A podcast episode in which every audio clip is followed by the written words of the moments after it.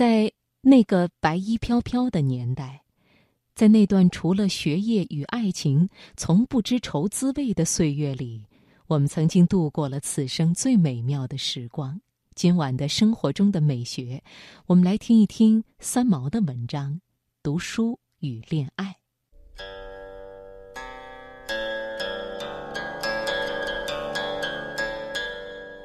一张琴，一轴画，一朵青花，一方古月，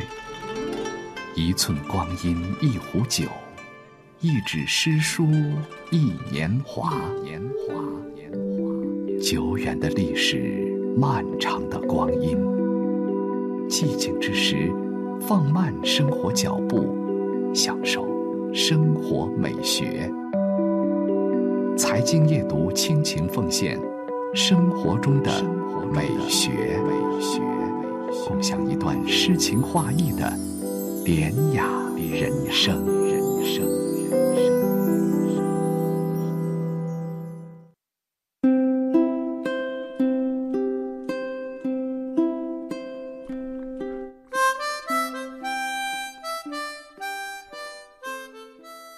大学时代回忆起来，是除了狂热读书之外，又同时投入恋爱中去的两种情景。那个年纪，对于智慧的追求如饥似渴，而对于一生憧憬的爱情，亦是期待付出和追寻。同学之间是虚荣的，深觉本身知识的浅薄与欠缺，这使我们产生自卑，彼此比来比去，比的不是容貌和衣着，比不停的是谈吐和思想。要是有个同学看了一本自己尚没有发现的好书，在班上说了出来，起码当时要强的我必然急着去找一找，细心的阅读体会，下星期夜谈时立即给他好看。这真是虚荣，而也因为这份激励和你死我活的争美，读书成了一生的习惯，但却不再为着虚荣的理由了。恋爱嘛，那也是自自然然，花到了时候与季节，必然是要开的，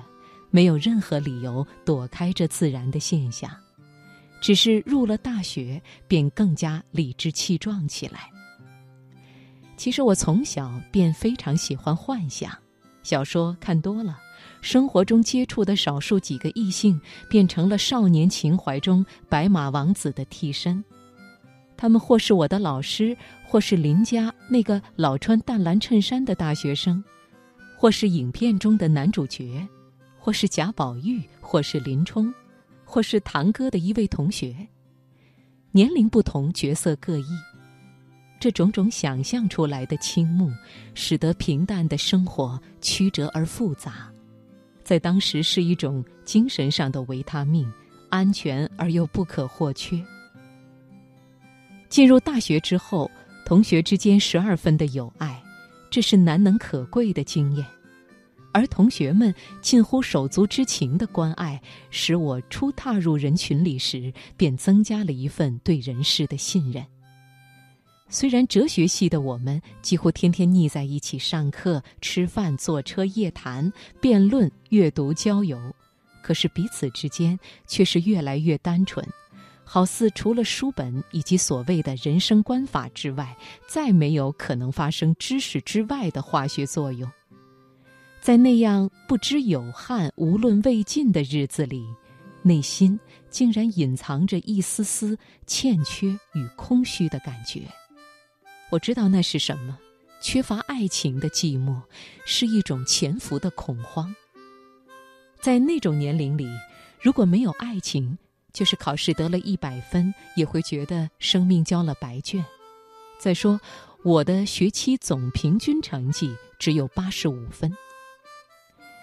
大2的那一年刚刚开始，我拿了190元台币的稿费，舍不得藏私，拿出来请全班同学在校园外面的小食店吃中饭。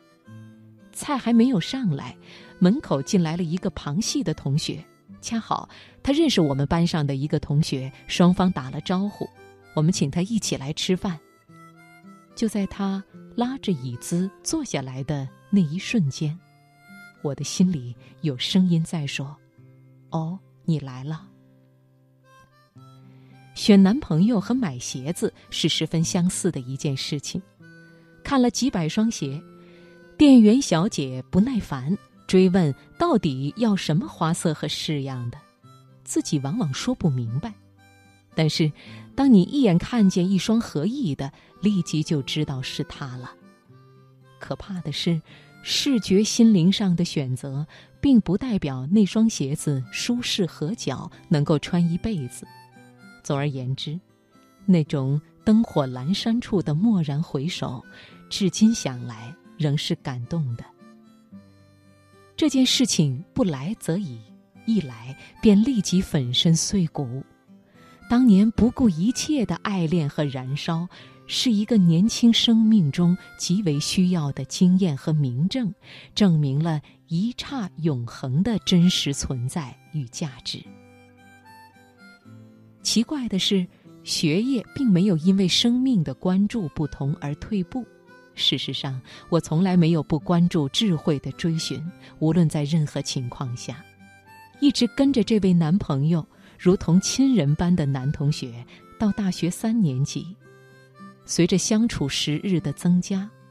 恋爱并不是小说中形容的空洞和不真实，